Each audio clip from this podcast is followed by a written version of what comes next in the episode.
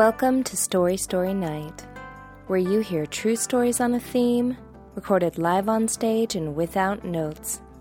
I'm your host, Jessica Holmes. Today, we break it till we make it at our February 2012 show, Breakup Stories of the End of the Affair. First up, featured storyteller Phil Bode gains and loses it all in the flickers of a movie theater.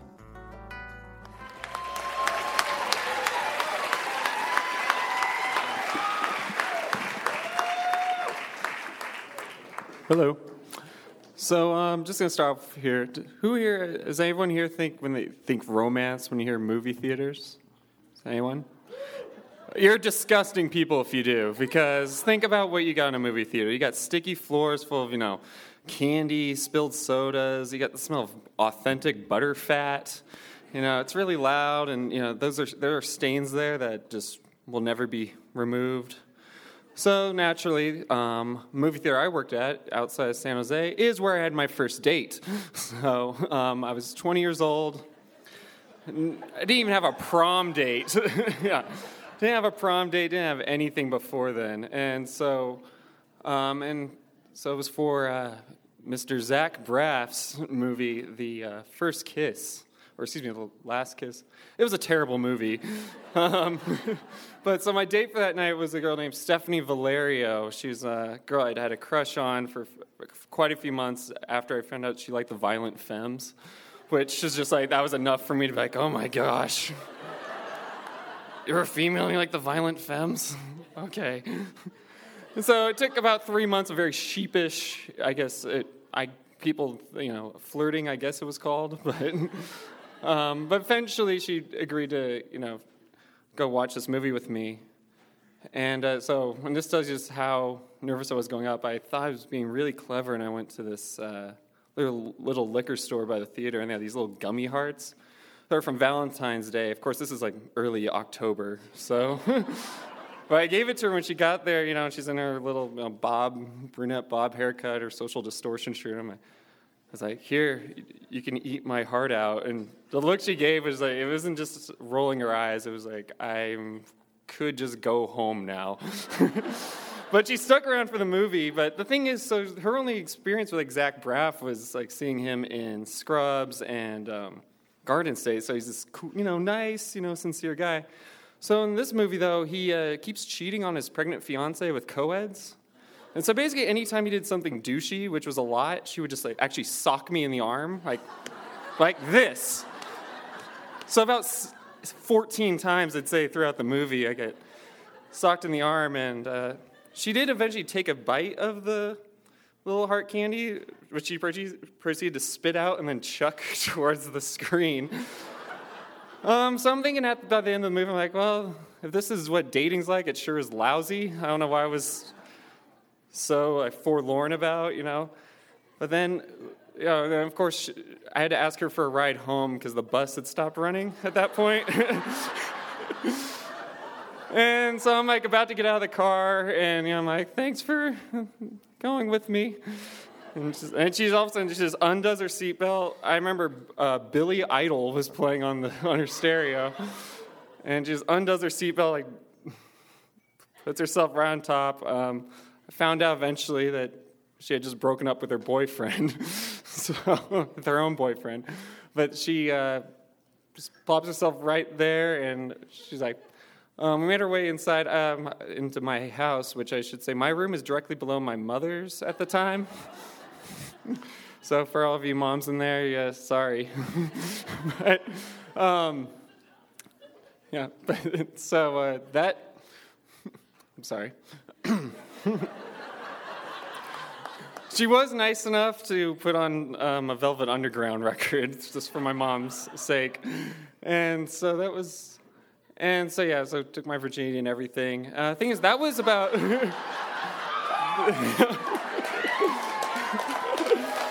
so thing is with the, you know, like, that was actually our best date.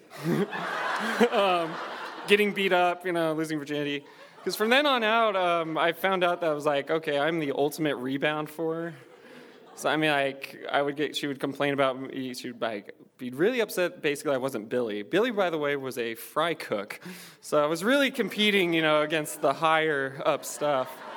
But she would like she would get mad, you know, that I didn't have a truck, that um, like you know that I listened to, that I didn't listen to ska was a big complaint, and you know the whole time like I was like trying to treat her like a princess. You know, I got her her first tattoo. I'd make her lunch. think, right, in my mind, what a great prin- what a princess would be, right? You know, it's like I tried to introduce, you know, it's like tried my best. but then i finally just hit a tilt. It was actually Thanksgiving night. The theater was still open, and she was just being really not too nice again. I asked, you know, would you be nicer to me if I wore a uh, if I wore a Burger King apron around you? Would you be nicer to me then? And it was just like, and so I walked home that night. And so, after about, I'd say about seven or eight days of just waking up, crying and moaning, listening to all my Cure records, and that includes every Cure record. so that's that's some really bad stuff. But and even crying out to my mom once, she was like, "What are you doing?" She was like, "I just don't want to die alone. That's all I don't want to do." And so I obviously did also the very mature things. I was like, I you know, I was like, I'd already done two years of community college. I was like, I want to get the hell out of California. So I applied to here, Boise State, because I figured if there's one state she wouldn't try to find me, it'd be Idaho. and in fact, when she found out I was moving here, she said, Good luck in Iowa. So, but then I came here, and it turned out to be like the best thing that she broke up with me and she did because um, because this is pre-Fiesta Bowl BSU, so it's basically like just come on in. yeah. it's like, you're willing to pay out of state? Great. and so, um, but I, it turned out to be like the best thing that ever happened because, like, of course, by the time I enrolled, it was like one literature class left, trying to be a Friday night class. Um, so, and so I took this Professor Carrie Seymour's English class. I became an English major after that. Wouldn't have happened if Stephanie Valerio had not dumped me the day that she did. So, thank you for that. And without the English department, I, would, I wouldn't have the confidence I have to even do something like this. It's, it was like basically the best thing that ever happened to me. But then, one quick final note I actually did go back to Fremont or outside of San Jose to the theater I worked at the next summer, or that summer after the spring semester. And I was like, okay, well, this will be interesting, you know, because you took my manager spot. So I get there, I'm like, will be interesting. So I'm like, uh, so when's uh, Stephanie going to come back and work? Oh, we got rid of her since you came back. And so that was my ultimate Rocky on the steps moment, where I was like, yeah, I win. And so, yeah, I would just have to say, um, wrap it up. Stephanie Valerio. Apparently, she's living in a trailer park, last I heard, with an insane clown posse fan who used to work at the movie theater. He was actually missing teeth. And uh, he almost got fired because he would like stick his hand in the popcorn without washing it and like just shove it into his mouth. so she's apparently living with him in a trailer park. And so, Stephanie Valerio, whatever trailer park you're in, thank you. Thank you very much. Thanks, Phil. After a breakup, do what many mortals do and get naked. Stories, that is. The debut show in our new Adults Only Late Night series, unveiling on Monday, March 12th with host Emma Arnold and musician Dan Costello at the 21 and Over Visual Arts Collective at 8 p.m. Limited advance tickets have sold out, but many, many more general admission seats will be available when doors open at 7 p.m. Now, our Story Slam winner in February, Donna Vasquez, experiences love at first, or is that second? Hindsight. Ah, okay, so I've been married three times. we'll just start with that. So I had my first date at age 16, and uh, you know, it was his first date, my first date. Nothing ever happened after that. What? He didn't like me. So in our senior yearbooks, we write to each other. I'm like, I guess you didn't like me. Oh, and he goes, Oh, drop Tom and marry me. He literally said, Drop the boyfriend you're dating now, your senior year, and marry me. But he spelled Mary wrong. it was M A R R Y. No, M E R R Y. Marry me. And then he made a joke at the end. I'm like, okay, fine, whatever. Left his phone number, call collect, but don't reverse the charges or something goofy like that. So you got to fast forward now, and I'm working really hard. I had just gotten divorced, and well, it's been three years past the, the second marriage ended. and I'm working really hard, and I'm really upset because nobody has asked me out.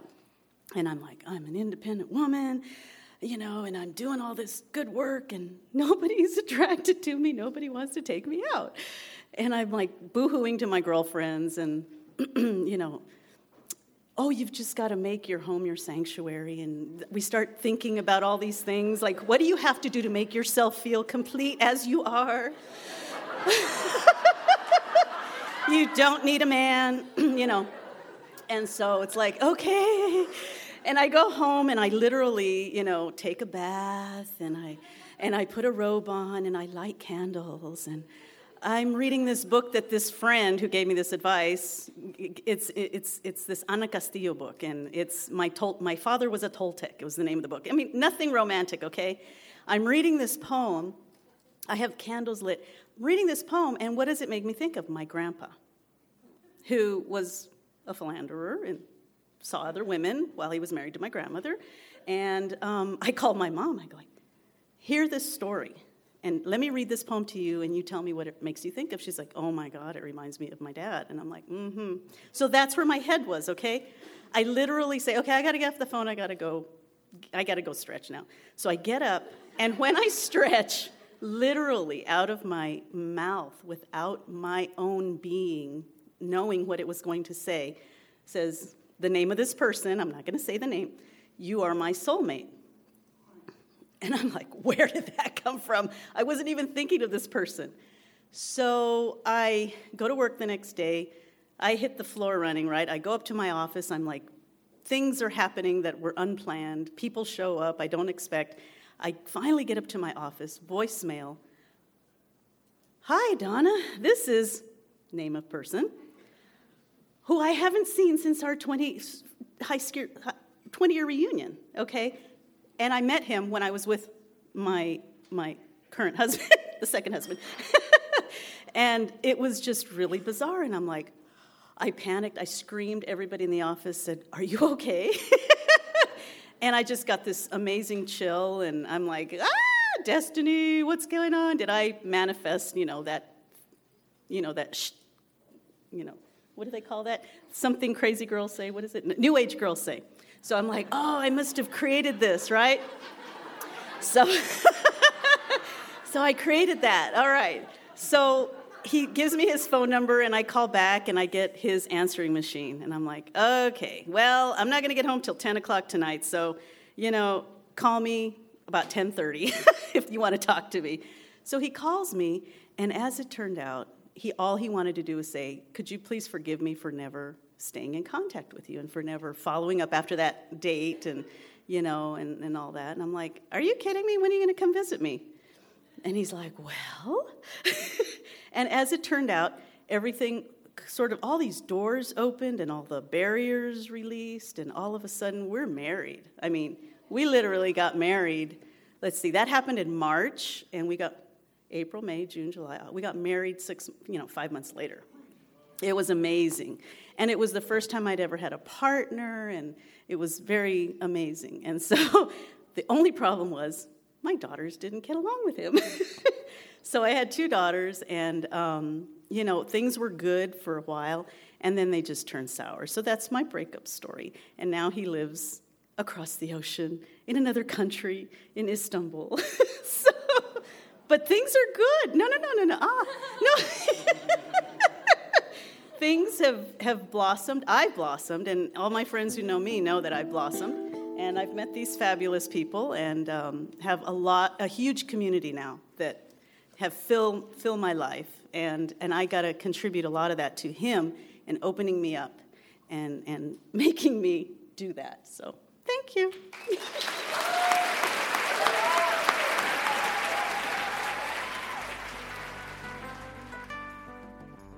Thank you for listening.